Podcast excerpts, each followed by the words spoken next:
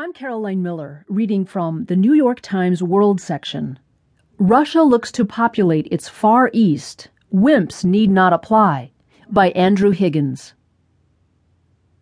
Standing ankle deep in mud in a swampy grassland more than 4,000 miles from his home, Yuri A. Bugayev surveyed a mosquito infested wasteland that the Russian government is offering to would be pioneers under its own modern day version of the 1862 Homestead Act in the United States.